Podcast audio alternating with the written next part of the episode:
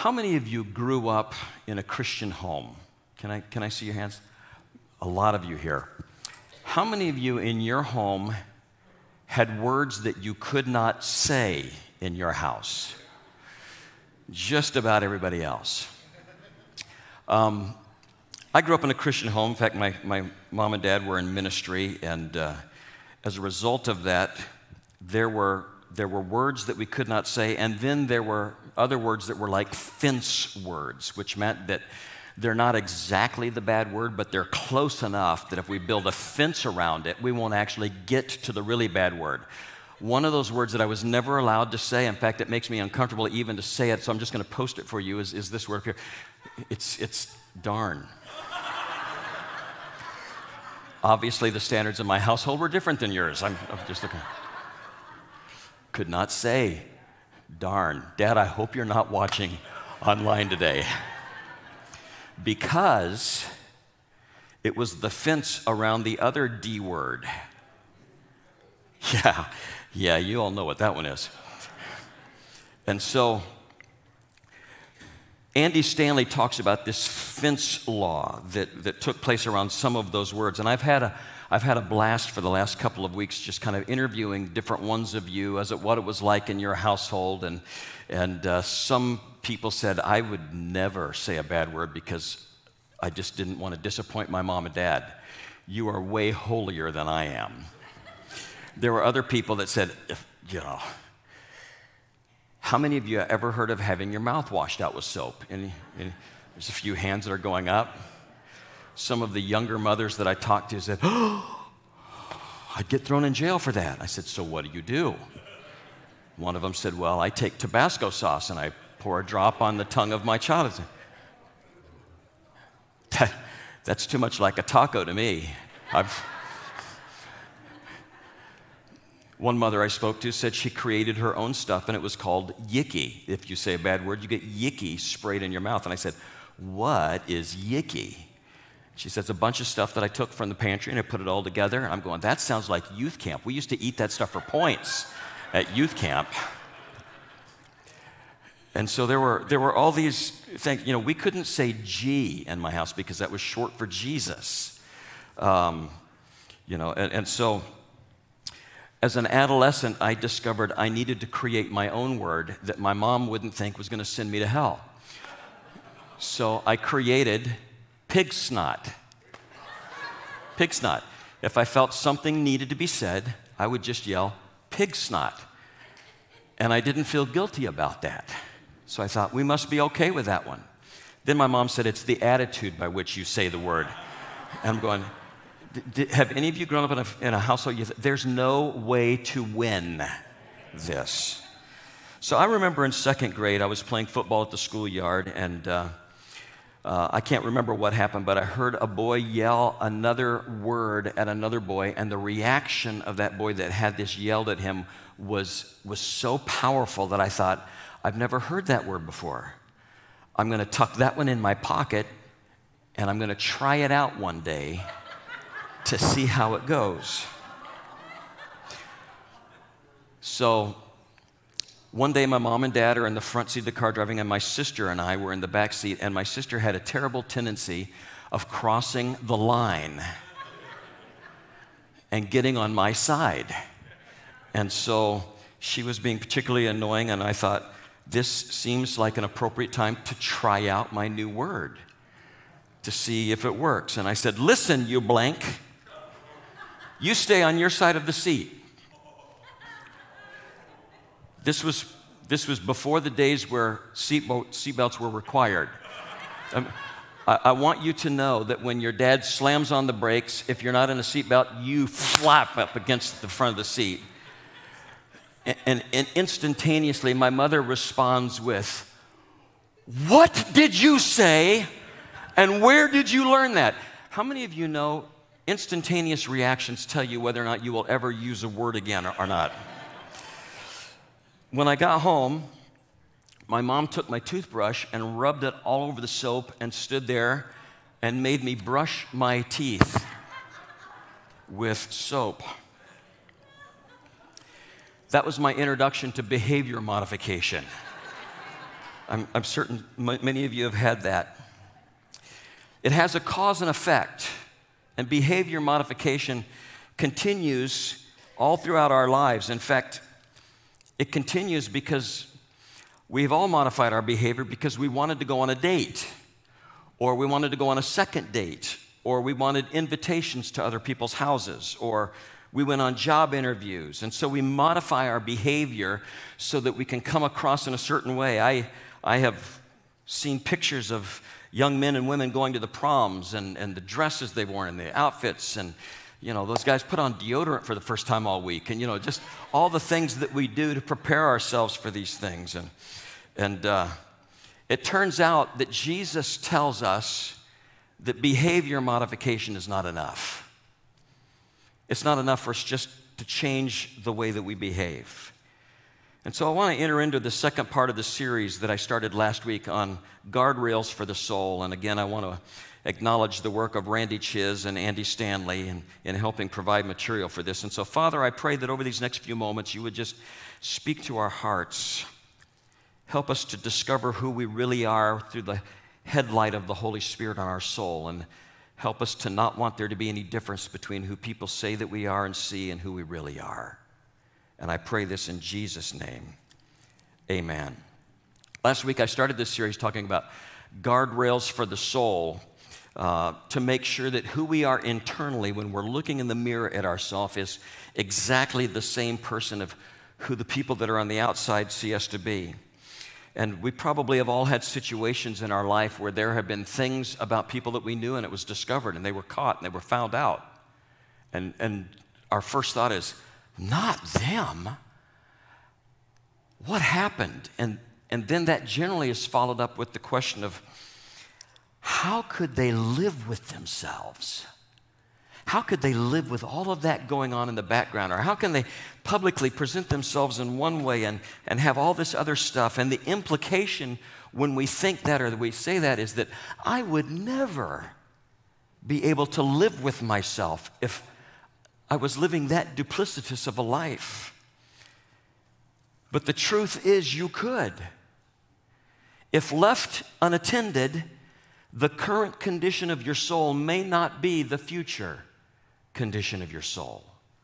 And the reason I say that is this every one of us knows people who at one time had a very um, on fire. We use that term on fire. And for those of you that aren't believers, and that, that's a destructive term, you know, they, they were contemporary. They were living for God with all of their heart. And today we look at them and we wonder, what happened? Well, the reason these things happen is because you simply quit caring for your soul. And every one of us has the ability to turn into somebody that we wouldn't even recognize because none of us thinks that it can happen to us.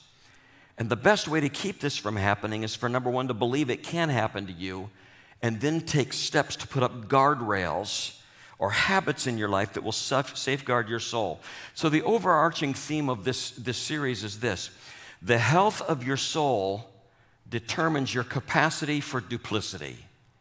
The health of your soul determines your capacity for duplicity. Duplicity means the, that you are one person with one group of people, and if I was to ask another group of people that, that know you, they would describe you in some, some other way, or as it relates to us spiritually, that the person that we project ourselves to be is not the person that we know we really are, or there's a difference between your reputation and your character.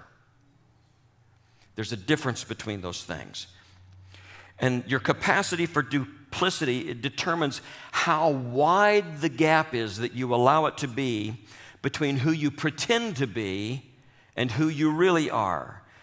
And the health of your soul determines whether or not you close that gap immediately at the first hint of duplicity or whether you live your life managing that gap, just managing it. And if you choose to manage that gap, it gets wider and wider. And so I'm suggesting some guardrails to you that help us to close that.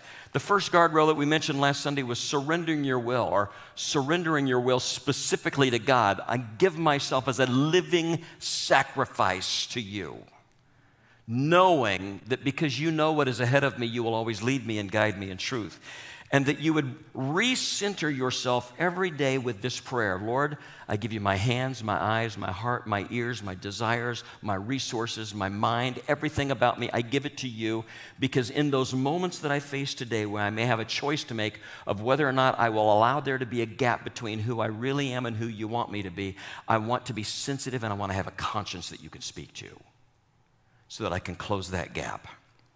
And today we're going to talk about the second guardrail and to set this up, I want to tell you a little bit of a story. And you can find this in Matthew chapter 15, verse 1, if you have your Bibles, and you can turn to it. We're going to be going between Matthew and Mark for just a few minutes today. But the passage of Scripture says this in Matthew 15, 1. Then some Pharisees and teachers of the law came to Jesus from Jerusalem, and they asked, Why do your disciples break the tradition of the elders? They don't wash their hands before they eat. Now, let me tell you what is going on here so that you can kind of capture this and, and understand.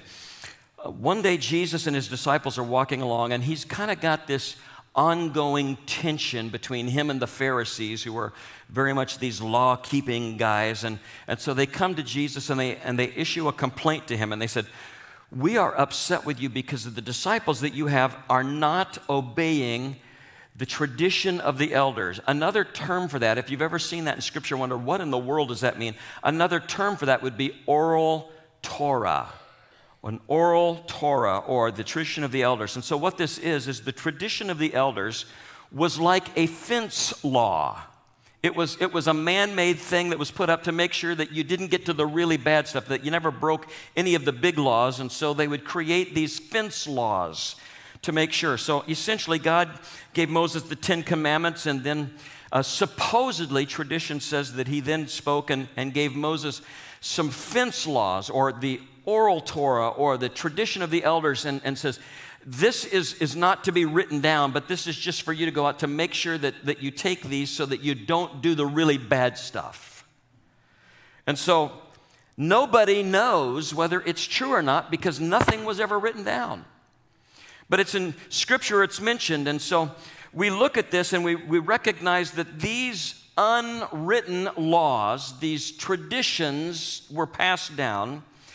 And they were passed down so that people didn't accidentally break the law of God and defile themselves and put themselves at, God, uh, at odds with God. So, an example with this, of this would be the law says that the Sabbath day there was to be no business done on the Sabbath.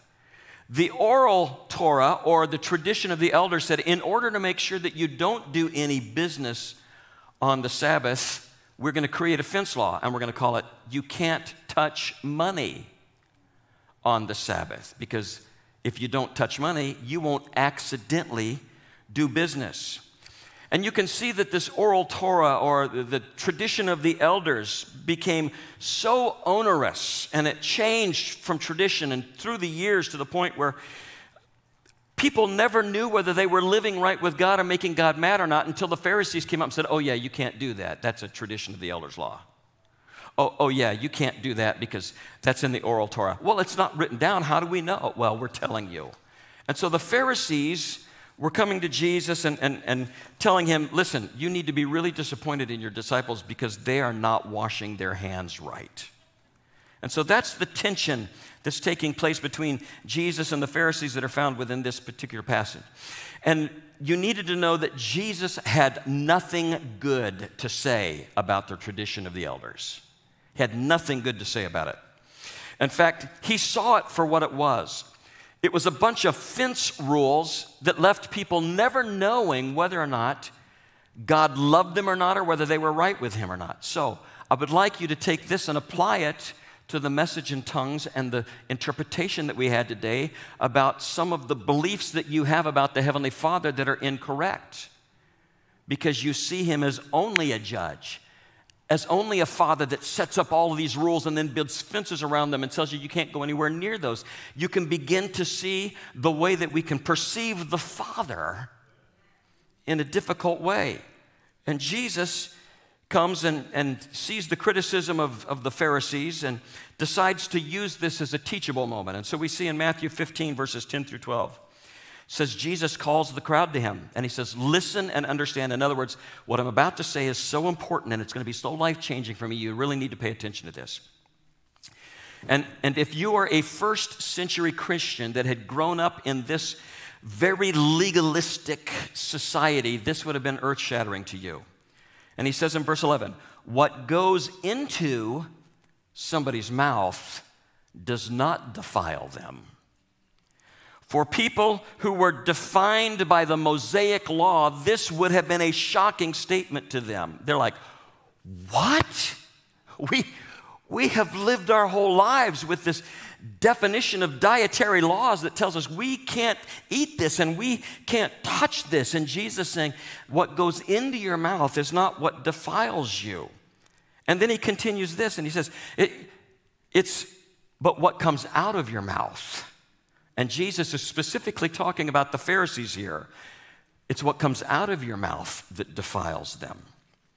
And then this particular interaction is recorded in both Matthew 15 and, and Mark chapter 7. And in Mark chapter 7, it says that after Jesus has this conversation with the people and they're standing there with their mouths open because everything that they had thought about the dietary laws Jesus is challenging, he just kind of drops the mic and walks off. And the disciples are kind of following along behind him. And in verse 12, it says, Then the disciples came to him and, and asked, Do you know that you just really, really offended the Pharisees when they heard this. And Jesus was going, This is my I don't care face.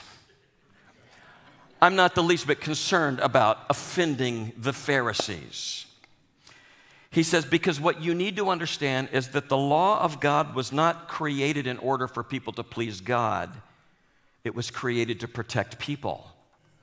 The law was created to protect people, not to please God.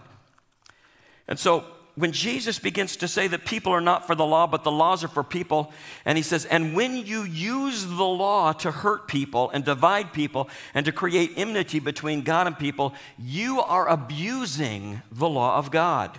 Now, if you grew up in a religious system that you felt alienated from God because of the way people used the rules or you got the impression that there's God and then there's all these rules, and that finally, after all of that, you kind of fit into place of what God cares about the most, then I need you to know something. You have been taught incorrectly about the love of God. God is for you, God is a good parent, He's a great father.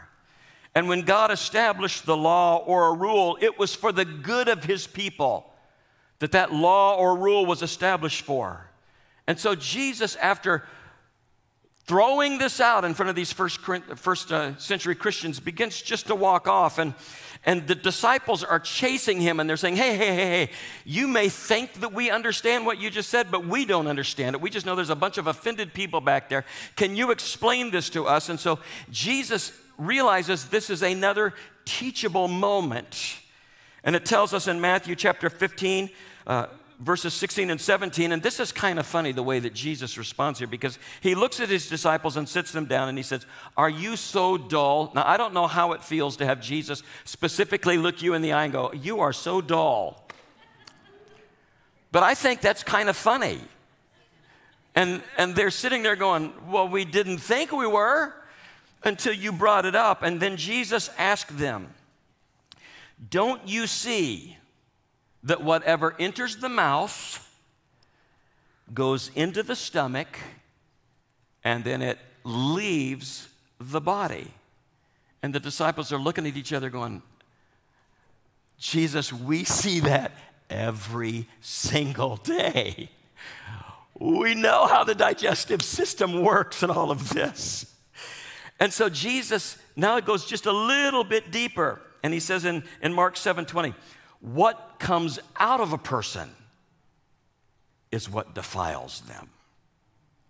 Not what goes in, but what comes out of the person is it what puts them at odds with God. And the disciples, you have to think, are sitting there, and in light of this conversation, they're going, let me get this straight. So, using the bathroom puts me at odds with God? Is, is that what you're trying to say? And Jesus by now has their undivided attention, just like I have your undivided attention, because it's, it's only on Father's Day that we have bathroom talk and Jesus in the same paragraph and, and, and how all this works. So, Jesus, now knowing that they are fully engaged in this conversation, smiles. And he says in verse 21 For from within, from within a person, out of a person's heart, the internal being, the soul, comes evil thoughts. And so the disciples are at first thinking, okay, so you're not talking about our bowels. We are talking now about evil thoughts that defile us, that come from the inside. And, and then it hits them oh no. Are you saying that our thoughts can put us at odds with God? And Jesus is saying, yes. Because everything harmful and everything harmful to us and other people begins as a thought within our heart. And then he goes on and he begins to list an example of things that become outward behaviors but had to be birthed first in the heart of men when he says in verse 21 For from within, here's your soul, here's your heart, from within, out of people's hearts, come evil thoughts, sexual immorality, theft, murder, adultery, greed, malice, deceit, lewdness, envy, slander, arrogance, and folly. Folly is not a, a, word we use very often, but it really it can be translated as, as bad judgment, making decisions that have a nev- negative impact on you and on other people. And, and, and then Jesus says, listen, this is important you need to know that all of these behaviors start if you don't tend your soul, if, if you don't tend your heart. And so the disciples thought for a moment, and, and, and in this interaction, they're going, hey, wait a minute, Jesus, because this, this changes everything for us. Because those behaviors that you just listed are not directed at God, which would defile my relationship with God. These behaviors are directed at other people. And Jesus says, Yes. Now you're getting it. Hurting another person, disadvantaging another person, puts you at odds with God. You cannot be right with God and mistreat another person. It's, it's not just about making sure that this vertical relationship is good because if this relationship with is, is good, then these relationships will be healthy. This ticked off the Pharisees who had made a lifestyle of saying on the outside, I look great because I'm right with God, and as a result of that, I can treat everybody else any way I want. Even manipulating these fence laws, the oral Torah, the tradition of the elders to manipulate people to do what I want. And so this was a huge shift that Jesus was introducing here. And in Mark 7:23, Jesus beginning to say, This is going to characterize my new kingdom. He says, All of these evils come from inside, and that is what defiles a person.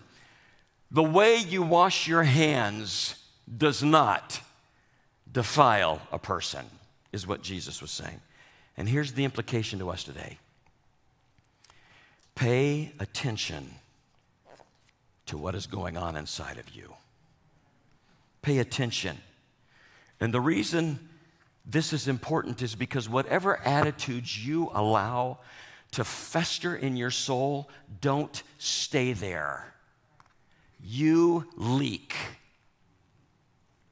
You leak. And often we don't even recognize it, but the people around us do because they'll come near you and they'll walk away and go, What is up with them? And you're thinking everything's good, and everybody else around you is going, No, man, you are leaking toxins all over all of us. And we don't know where it's coming from, but we know something is wrong. And our behavior will eventually reflect the conditions of our heart and souls. And so, for an uncomfortable moment, let me replay for you some of the things that were listed in this scripture immorality, adultery, theft, deceit, envy, greed, slander, bad judgment. Let me ask you a question, and I do not want to see your hands. How many of you know someone who at least one of these destroyed their marriage, destroyed their life, destroyed their career, destroyed their reputation. And every one of us would say, Yes, yes. And in some instance, we were shocked. How did that happen? And the answer is simple. At some point, they quit tending their soul and they decided to manage the gap rather than to close the gap. So, the second guardrail that I'm asking you to build in your life and protecting your soul is this monitor your heart. Monitor your heart. Pay attention to what is going on inside of you. We don't have any problem paying attention to what's going on on the outside. We take, care, we take care of ourselves to make sure we look good out here. But Jesus is saying if you want to keep yourself from evil, you want to build a guardrail, make sure that what's going on on the inside of your heart is healthy and pure. And specifically, there are four things that I want to quickly leave you with today that you need to be on guard about within your heart. Monitor your heart against guilt, anger, greed, and jealousy. Guilt, anger, greed, and jealousy. These four have the potential to rot your soul. And Jesus said, if you allow these to remain in your heart, ultimately they will defile you and put you at odds with God. And if you don't close the gap when you recognize them, they will define who you are because you leak. The first one is guilt. Guilt says, I owe you. I have a secret. I owe you the truth. I owe you an apology. I owe you restitution for what I took. I owe you an apology for what I said. You might not even know it yet, but I know inside that I owe you an apology because of things I've been doing to you or about you. And in this guilt that I'm allowing in my soul, I know that I owe you. And the solution to guilt is to confess. And when you confess, you're going to make a mess. And some of you are going, well, pfft, that's not what I wanted to hear today. I want to hear that, you know, God comes in and he changes everything and that he restores everything in an instant. Let me tell you something. When you've managed the gap, you've already created the mess. At some point, what you do is you realize, I'm tired of managing this. I'm tired of trying to pretend to be one way and, and here. And so today, I'm inviting God into this situation, and I'm going to man up or I'm going to woman up, and I'm going to confess, and I'm going to let the Lord walk with me through this so that in the end, I will be healed and I will be made whole. I am tired of guilt sitting in my soul and rotting me. And when you invite the Lord into that, God begins to restore as you close that gap of guilt. The second one is anger. And the driver behind anger is you owe me. You owe me. Whenever you're angry, it's because something has been taken from you, or you're not getting what you deserve, or you're not getting what you want. But in the big anger, and some of you today have been carrying big anger and you've carried it for a long time, and, and there have been big things that have been taken from you. Maybe you're here today and you're angry because somebody took your marriage or, or, or, somebody was unfaithful to you and they took something precious. Or maybe you're angry because of the way that somebody treated you and you're struggling now with trust issues that linger long beyond the event itself. And, and maybe you're sitting here today and you're angry because somebody took your childhood, they took your innocence. Maybe you're angry today because somebody took your reputation or your self respect and they owe you. And you're angry about it. I mean, they really owe you. It isn't imaginary. They took something real from you. But here's what you need to know they can't give back to you what they took, even if they wanted to. Well, that's not helpful. Nope. And the solution, and we all know the solution, the solution is to forgive. And frankly, if I had a chance to sit down with some of you and you begin to tell me your story of the anger and the things that you're carrying around, I would hear your story and I probably would take your side. And I'd say, you know what? What they did to you, what they said to you, you know what? I, I'm going to give you a pass on the forgiving thing, but you also need to know something else. Your Savior who loves you more than I could ever love you. Your Savior who knows more about the details of the event that have caused you to carry anger in your soul is not going to give you a pass. He's going to require that you forgive. And the reason is because He knows what resentment is doing to your soul. And He says, Come on, you need to cancel this debt. You've got to forgive because it is rotting your soul. And everywhere you go, you leak. And healing can only come if you'll just write it off and forgive. The third attitude that can rot our soul is greed. And this is an interesting one because it's not something that we, we talk about often, and we certainly don't admit it out loud. But greed is fueled by the consumption assumption. And, and that consumption assumption is this if it comes to me, it is for me. If it's placed in my hands, it's for my hands. It's going to stay in my hands. If I earn it, if I inherit it, if it's given to me, if it comes to me, it is for me. And in the middle of all of that, greed says, I owe me. I owe me. I owe me everything that comes to me. And what you don't know is that it forces people to compete with your stuff. And people don't compete very well with the things that you have. There are some people that are afraid to go to your house because your stuff is more important than they are. And they're afraid of you. And we've got a lot of ways of getting around this. And we justify ourselves. And and here's the way it starts I'm not greedy, I'm just careful. I'm not greedy, I'm just really responsible. I'm not greedy, I just like nice stuff. I'm not greedy, I am just preparing for the future. And it sounds great until you begin to recognize that greed is infesting your soul. And what is covering up is a tremendous lack of generosity. And generosity is realizing that everything that comes to you is not necessarily for you, but there are things that God will put in your hand, hoping that you will act in obedience to make sure it gets to the people that need it. And so that's what God wants of you. Some of you are living lives and Greed is sitting in your soul and it's keeping you from being generous. And today you need to make a decision that percentage wise you're going to start giving to God what belongs to Him. Systematically, organized, organized, planned tithing, generous offerings. This is generosity. And greed will rot your soul and it trickles out and takes a toll in every other aspect of your life if you will let it. And you know what the solution is to this, don't you? Give it's to give. Give extravagantly, consistently, with a plan to do something that makes a difference in the world. It's your way of saying to your stuff, Stuff, I own you. You don't own me. I will not be owned by the things of this world.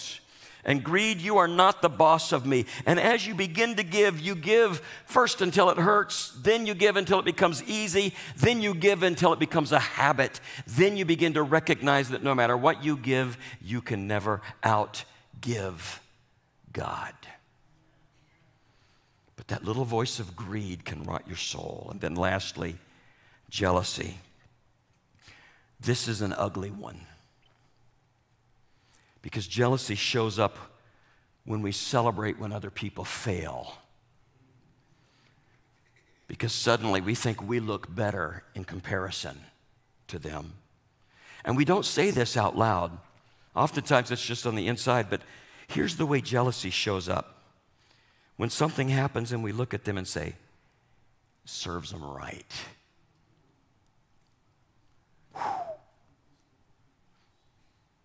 You know, in the church world, we've got a way around this. We're jealous, and this is the way we present it.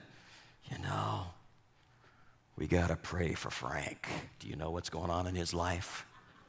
We just got to pray for him. Let me share the details of that with you. And, and we stick it under the umbrella of something spiritual, and jealousy seethes out of our life. Frank, if you're here today, I'm sorry.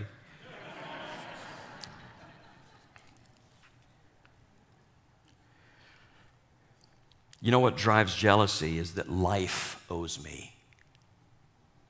Life owes me. And interesting enough about this one is that if you'll dig under the dirt just a little bit, what you come to is the foundation of what you're really saying is that God owes me. God, you, you haven't done right by me. You could have made me taller. You could have made me differently. You could have given me different opportunities. You could have made me richer. You could have made me born into a different family, a different country, a different circumstance. You could have done all of these things and you didn't. And so we admit it in our hearts, and, and this jealousy begins to see that God owes me. Because God hasn't done enough for me. And the answer to getting rid of jealousy over our souls is to celebrate celebrate what God has done. Learning to celebrate is a process which moves us out of a jealous nature into a nature of praise. Let me tell you how this is lived out for some of us. There are people that you need to go to and congratulate them because they got a job you could do. Sometimes we sit back and go, I, I can't believe that they're being celebrated for this. I should have been the one selected for that. And, and the way you break that is you get up and you go to them and you congratulate them. You're the first in line and you celebrate and you begin to celebrate not only what they've done, you begin to celebrate what God has done in you rather than looking like God owes you. You begin to count your blessings for what God has done.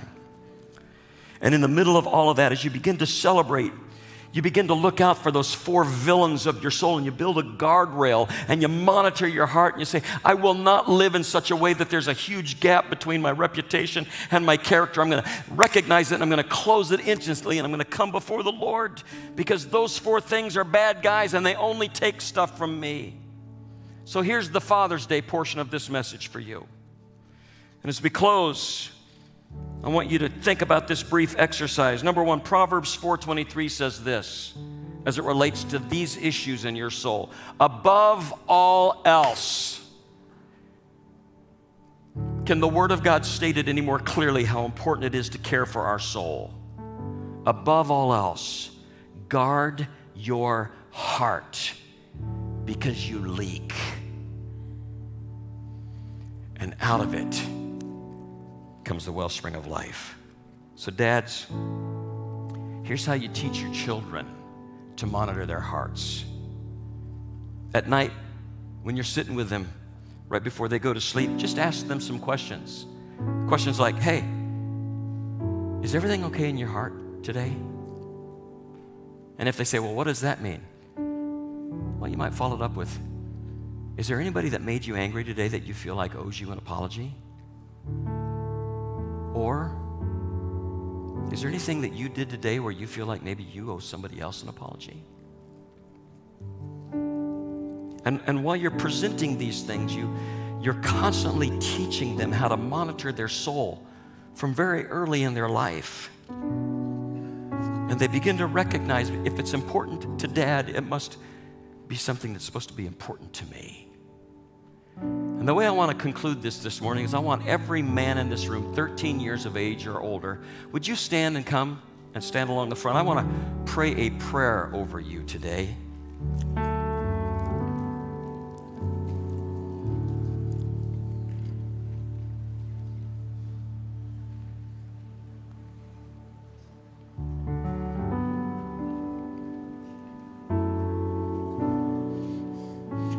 Some of you over here may have to scoot this direction.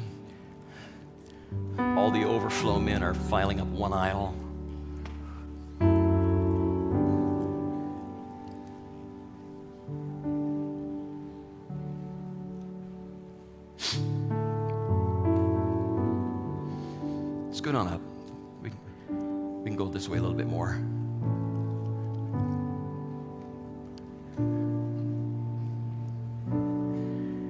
This is not a shock to you, but we live in a society that is actively at war against biblical masculinity. Absolutely a war. And some of the things that our culture is afraid of is because masculinity has been portrayed in, in, in such a domineering fashion. And the Heavenly Father demonstrates to us today of His great mercy and love and the things that He does to protect and cherish us. And it's easy for us to back down. And I'm, I'm saying, men today, we need to stand up and say, you know what, I'm going to take my soul before the Lord and make sure that there's no duplicity in my life.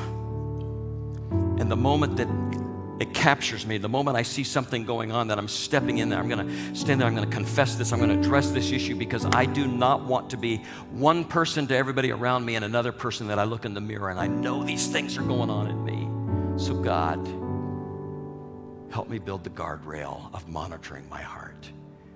Because if God helps you monitor your heart, people are going to love to be around you. Your families are going to speak highly of you because of what you invest into them. And there are young men here today. I, everybody 13 years and old and older, I want you to know something. We need three types of men in our life. We need those younger than us so we can mentor them. We need those our same age that are peers that can speak into our life. And then we need those who are older than us that, that exemplify what I want to be when I get there. And I want you to know that there's a great strength that is represented around this altar today. And it doesn't matter what condition you may find yourself in today, we have found ourselves in a place where we can get it right.